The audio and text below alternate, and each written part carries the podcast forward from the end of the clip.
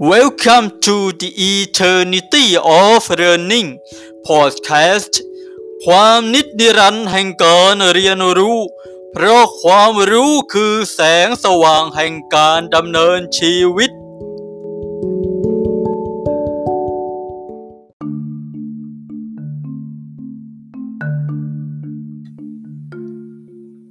การจัดการ Management เป็นการให้ กลุ่มบุคคลในองค์กร เข้ามาทำงานร่วมกัน เพื่อบรรลุวัตถุประสงค์ร่วมกันขององค์กร ซึ่งประกอบด้วยการวางแผน การจัดการองค์กร การสรรบุคลากร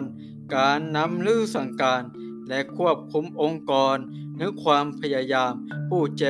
บรรลุวัตถุประสงค์ร่วมกัน ผู้จะเป็นผู้จัดการหรือผู้บริหารนั้นจำเป็นที่ต้องมีความสามารถหลักๆ 3 ประการด้วยกันคือ ทักษะเกี่ยวกับงานเทคนิคสกิลเป็นความสามารถของผู้เชี่ยวชาญในงานเฉพาะอย่าง เช่น ผู้จัดการบัญชีนะย่อมมีความรู้เกี่ยวกับในการบัญชี และสามารถบันทึกรายการรวมทั้งสามารถสรุปการดำเนินงานในรูปแบบบัญชีได้ ผู้จัดการฝ่ายผลิตต้องมีความรู้และความสามารถในกระบวนการขั้นตอนการผลิต โดยทั่วไปบุคคลจะได้รับความรู้เกี่ยวกับทักษะในการ งานจากเรียนได้จากสถานศึกษา และเมื่อมีโอกาสได้ใช้ความรู้นั้นก็จะเกิดเป็นทักษะในงานมากยิ่งขึ้น 2. ทักษะเกี่ยวกับคน Human Skills การที่สามารถเข้าใจและทำงานร่วมกับผู้อื่นได้ดี เนื่องจากผู้จัดการคือบุคคลที่ทำงานสำเร็จโดยใช้บุคคลอื่น ผู้จัดการจำเป็นต้องต้องสร้างความโน้มน้าวจูงใจ และสื่อสารกับผู้อื่นได้อย่างมีประสิทธิภาพ ทักษะเกี่ยวกับการคิด Conceptual Skill ประกอบไปด้วยความสามารถในการคิดวิเคราะห์ และสามารถมองเห็นภาพรวมในความสัมพันธ์ของส่วนต่างๆ ในองค์กร และยังรวมถึงความสามารถระบุและแก้ไขปัญหา เพื่อประโยชน์สำหรับองค์การของทุกคนที่เกี่ยวข้อง หลักการบริหารนั้น ในการบริหารบริหารปัจจุบัน ก็มีหลักการบริหารหลักๆสำคัญ 2 หลักการด้วยกันนะครับ แนวคิดในการบริหาร 2 แนวคิดที่จะมานำเสนอในการจัดการนี้ก็สองแนวคิดด้วยกันก็คือแนวคิดของ postcode postcrob P O S T C O R B ของดูเทอร์กุริตกับลินดัน ออร์วีแล้วก็แนวคิดที่สองก็คือ แนวคิด P O C C C ของโอลีไฟโยนะครับเรามาดูความแนวคิดที่หนึ่งนะแนวคิดของ post c o p เกิดขึ้นหลังสงครามโลกครั้งที่สองนะครับซึ่งก็ได้ กิดจากกองทัพสหรัฐอเมริกาได้รวบรวมนักวิชาการเพื่อประเมินข้อผิดพลาดในการบริหารจัดการกองทัพที่ผ่านมานะเพื่อใช้ปรับปรุงในให้มีประสิทธิภาพในปีคศ 1937 Luther Gulick นะนักวิทยาศาสตร์การเมืองชาวอเมริกันกับกับ Lyndall Urwick ที่ปรึกษาด้านการจัดการ และนักคิดทางธุรกิจของอังกฤษ เสนอแนวคิดภาระหน้าที่ที่สำคัญของนักบริหาร โดยสรุปเป็นแนวคิดบทบาทหน้าที่ของผู้บริหาร 7 ประการนะที่ใช้เป็นเครื่องมือสำคัญของผู้บริหาร ประกอบด้วย 1. การวางแผน planning เป็นการกำหนดเป้าหมายขององค์กรว่า ต้องทำงานเพื่อบรรลุวัตถุประสงค์อะไร และดำเนินการอย่างไร 2. การจัดองค์การ organization การจัดตั้งโครงสร้างองค์กรให้ชัดเจนกำหนดอำนาจหน้าที่รับผิดชอบ อย่างเป็นทางการภายในองค์การ เพื่อประสานงานหน่วยงานให้สามารถทำงานได้อย่างมีประสิทธิภาพ 3. การจัดกำลังคน staffing ฝ่ายบริหารต้องตัดสินใจอยู่ตลอดเวลาว่า จะดูแลควบคุมจัดสรรคนอย่างไร ให้เหมาะสมกับงาน และทำงานได้อย่างมีประสิทธิภาพ 4. การอำนวยการ directing เป็นการตัดสินใจและสั่งการ การควบคุมงาน การติดตามผลนิเทศงาน และศิลปะในการบริหารงาน 5. การประสานงาน coordinating คือการร่วมมือประสานงาน เพื่อให้การดำเนินงานเป็นไปด้วยความเรียบร้อย และราบรื่น คือหัวใจของการบริหาร 6. การรายงาน reporting การรายงานความเคลื่อนไหวต่างๆ ในองค์การให้ทุก ฝ่ายทราบรวมถึงงานประชาสัมพันธ์ด้วย 7. การงบประมาณ budgeting งบประมาณในรูปของการวางแผนในการควบคุมด้านเงินการบัญชี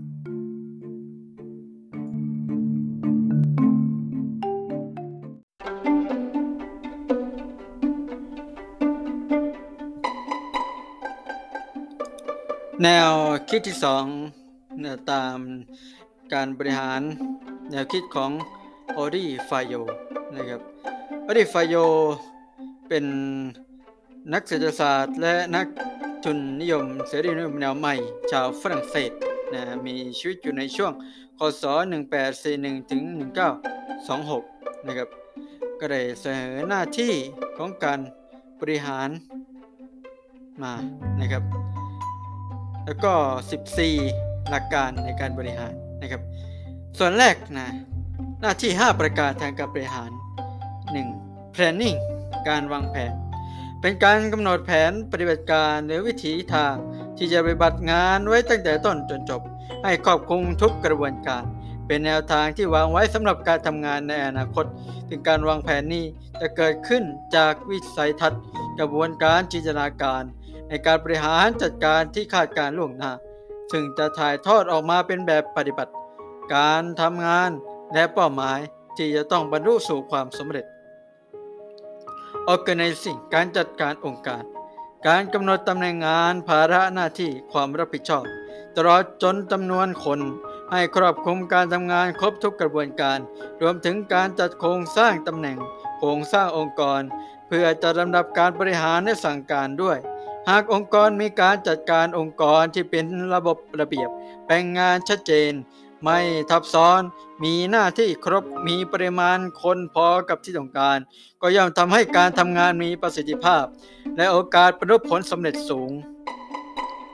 Commanding การบังคับบัญชาการสั่งการ การจัดการองค์การตลอดจนจัดโครงสร้างการทำงานนั้น จะทำให้เราเห็นสายบังคับบัญชาที่ชัดเจน เห็นลำดับความสำคัญตลอดจนอำนาจหน้าที่ในการสั่งการเพราะการทำงานหมู่มากจำเป็นต้องมีผู้บังคับบัญชาเพื่อให้การทำงานดำเนินไปได้อย่างราบรื่น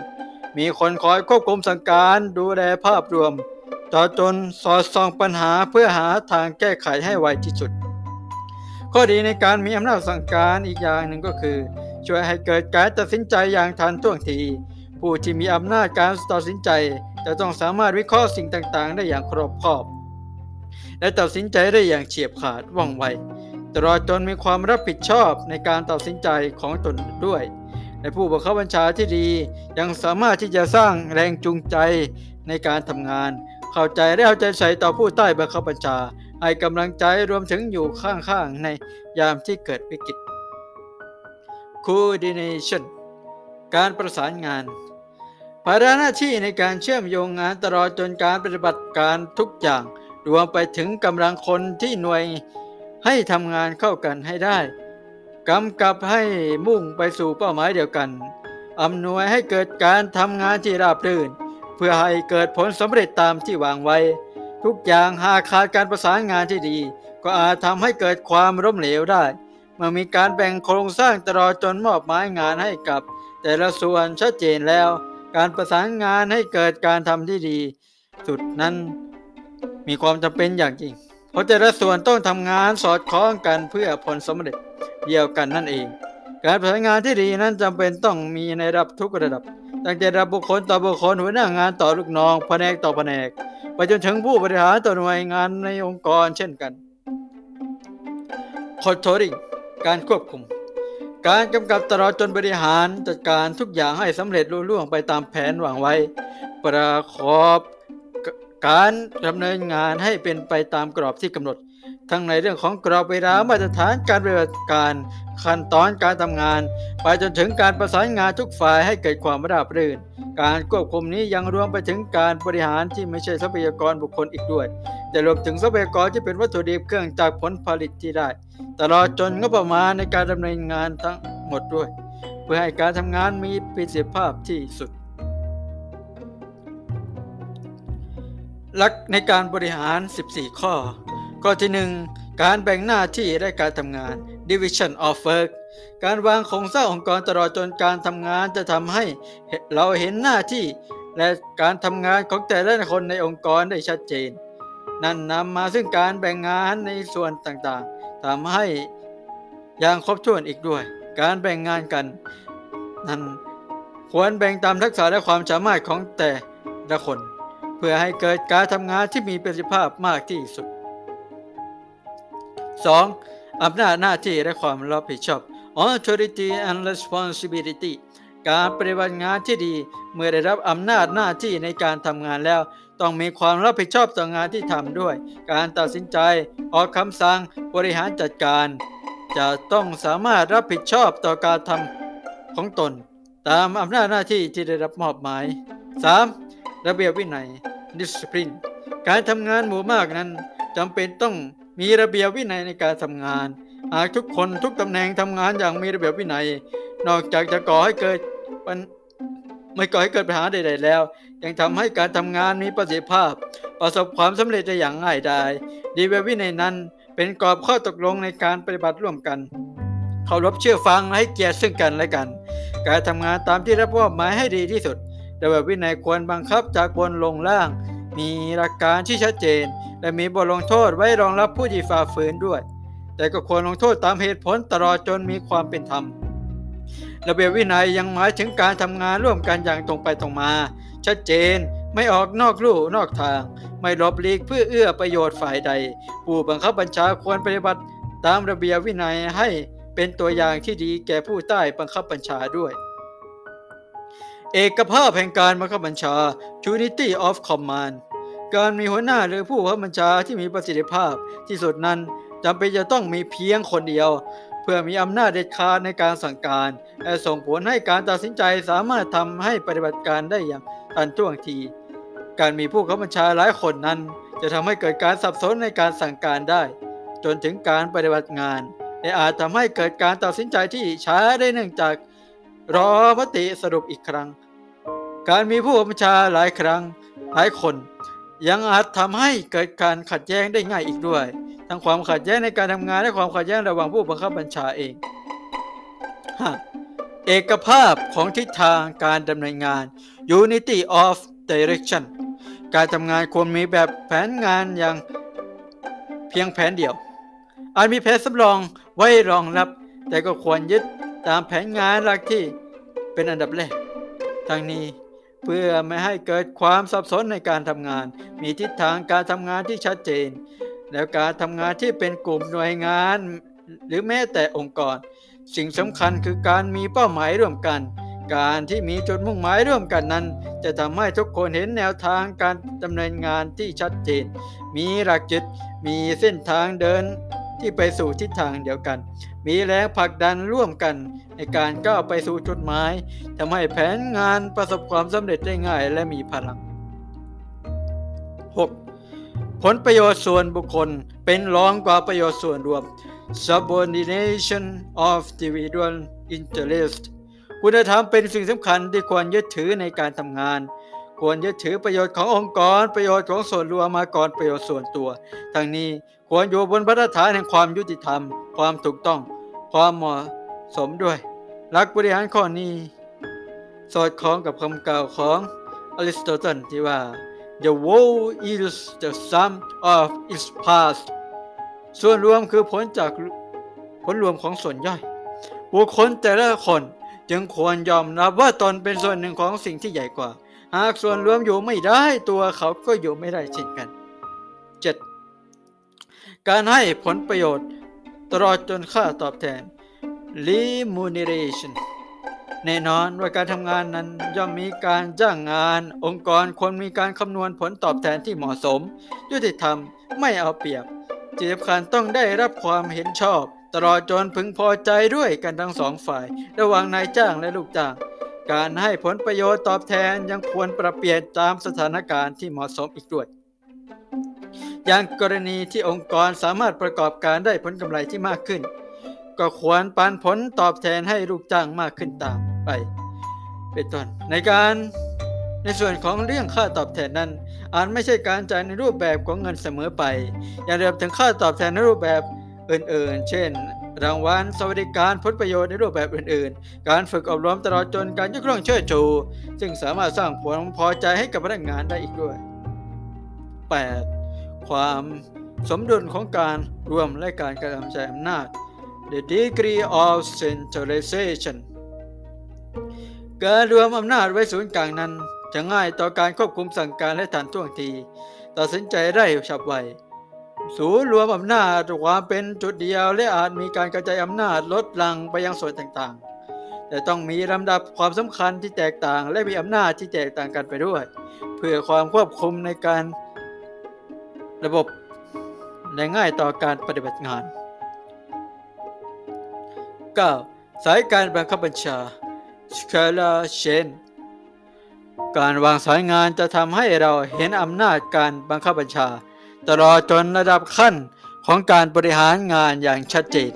เพื่อให้เกิดความลื่นไหลตลอดจนกระบวนการทำงานที่เป็นระบบระเบียบบริหารงานได้ง่าย แก้ไขปัญหาได้ว่องไวตรงจุด ทั้งยังช่วยให้เกิดระเบียบในการสื่อสาร การส่งต่อข้อมูล รวมถึงการจัดการเนื้อหาของการสื่อสารให้เหมาะสมได้อีกด้วย 10. ความเป็นระเบียบเรียบร้อยและความพร้อมในการทำงานออเดอร์ทุกอย่าง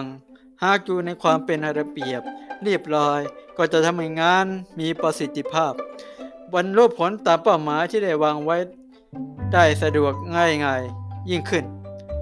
บริหารจัดการได้อย่างไม่ติดขัด และดำเนินตามมาตรฐานได้อย่างราบรื่น ทุกคนควรเคารพระเบียบวินัยขององค์กร และปฏิบัติให้เกิดความเรียบ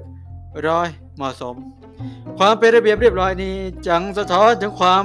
รับผิดชอบอย่างรอบด้าน ไม่สะเพร่าการเอาใจจะรอจนใส่ใจรายละเอียดในการทำงานอีกด้วยถึงนั่นจะทำให้ผลงานออกมาดีและส่งเสริม ให้องค์กรประสบความสำเร็จ ความเป็นระเบียบเรียบร้อยนี้ ยังหมายถึงเรื่องสถานที่ทำงานสิ่งแวดล้อม ตลอดจนการจัดระเบียบทั้งองค์กร ให้มีความพร้อมสะอาดน่าทำงาน และอำนวยความสะดวกให้เหมาะสมด้วย 11. ความเสมอภาค equality องค์กรควรให้ความสำคัญกับความเสมอภาค ในที่นี้ ก็คือความเสมอภาคในฐานะที่เป็นมนุษย์เช่นเดียวกัน ควรได้รับสิทธิและการปฏิบัติที่มีมนุษยธรรม ไม่กดขี่ข่มเหงรังแกหรือทำร้ายให้เกิดความเสียหายใด ๆ ควรมีความเอื้อเฟื้อเอื้ออาทรต่อกัน เห็นอกเห็นใจช่วยเหลือซึ่งกันและกัน มีความซื่อสัตย์ยุติธรรมไม่เอาเปรียบซึ่งกันและกันเสถียรภาพในการทำงาน stability of tenure of personnel การทำงานที่มีเสถียรภาพ จะทำให้พนักงานอุ่นใจในการทำงาน ไม่กังวล และเต็มที่กับการทำงาน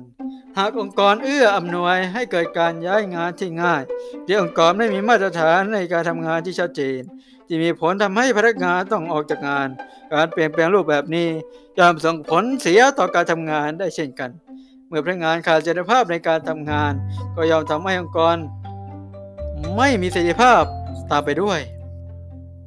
นอกจากจะทำให้การทำงานสะดุดไม่เรียบรื่นแล้ว ยังลดความน่าเชื่อถือขององค์กรได้อีกต่างหาก สิ่งที่องค์กรควรบริหารจัดการก็คือทำให้พนักงานรู้สึกมีความมั่นคงในการทำงาน เกิดความรู้สึกเป็นเจ้าของร่วมกันและมีความสุขกับการทำงาน รวมถึงให้ค่าตอบแทนที่เหมาะสม เพื่อลดอัตราการเข้าออกของพนักงานได้ต่ำลง และสร้างเสถียรภาพให้เกิดขึ้นกับองค์กรได้ 13. เสถียรภาพในการนำเสนอสิ่งใหม่ Initiative พนักงานควรมีเสถีภาพในการเสนอความคิดเห็น และนำเสนอสิ่งใหม่ ๆ จึงจะจะให้เกิดอุปนิสัยคิดเลยเริ่ม อันเป็นพื้นฐานที่ดีของการทำงาน ไม่ว่าลักษณะใดหรือสายอาชีพใดก็ตาม ซึ่งนี่ก็เป็นจุดแข็งของกรเลยทีเดียว องค์กรควรส่งเสริมให้มีการแสดงออก เปิดโอกาสให้พนักงานได้แลกเปลี่ยนความคิดเห็น ตลอดจนเสนอความแนวคิดใหม่ๆ รวมถึงเสนอแนวทางด้านการทำงาน ปัญหาที่พบตลอดจนแนวทางที่ควรแก้ไขปรับปรุง นั่นจะทำให้พนักงานรู้สึกเป็นส่วนหนึ่งขององค์กรด้วย และเปิดโอกาสให้พนักงานได้เสนอความคิดใหม่ ๆ อาจทำให้องค์กรได้รับการบริการใหม่ ๆ ตลอดจนเป็นแนวทางในการผลิตผลผลิตใหม่ๆที่เป็นประโยชน์ต่อองค์กรได้ด้วย 14. ความเข้าใจและการไว้วางใจซึ่งกันและกัน e s p r i t c r o p และการไปหารข้อนี้เนี่ยเป็นการนำหลักการของทหารกองเจ้าฝรั่งเศสที่ได้กล่าวหลักการที่ว่าสามัคคีคือพลัง มาประยุกต์ใช้ภายในองค์กร องค์กรควรทำงานอย่างสอดคล้องสอดประสานกันด้วยดี เพื่อผลลัพธ์ขององค์กรที่ยอดเยี่ยมที่สุดปัญหาทุกคนต้องทำงานอย่างเป็นส่วนหนึ่ง ส่วนเดียวกัน และมีความเป็นทีม ร่วมแรงร่วมใจกันทำงาน ตลอดจนรับมือกันปัญหาที่เกิดขึ้นเพื่อก้าวไปสู่จุดที่ประสบความสำเร็จร่วมกันนะครับนี่ก็เป็นทั้งหมดของหลักการบริหารนะครับนะบทสรุปของการบริหารนั่นก็คือว่าทุกคนต่างคนต่างปฏิบัติหน้าที่อย่างสุดความสามารถ และพัฒนาศักยภาพของตนเองต่อไปนะครับนะ เพื่อให้เกิดการสอดประสาน และดำเนินงานร่วมกันอย่างเป็นเอกภาพ เพื่อดำเนินการ นั้นให้ไปสู่จุดที่เราตั้งเป้าหมายเอาไว้ให้ได้นะครับ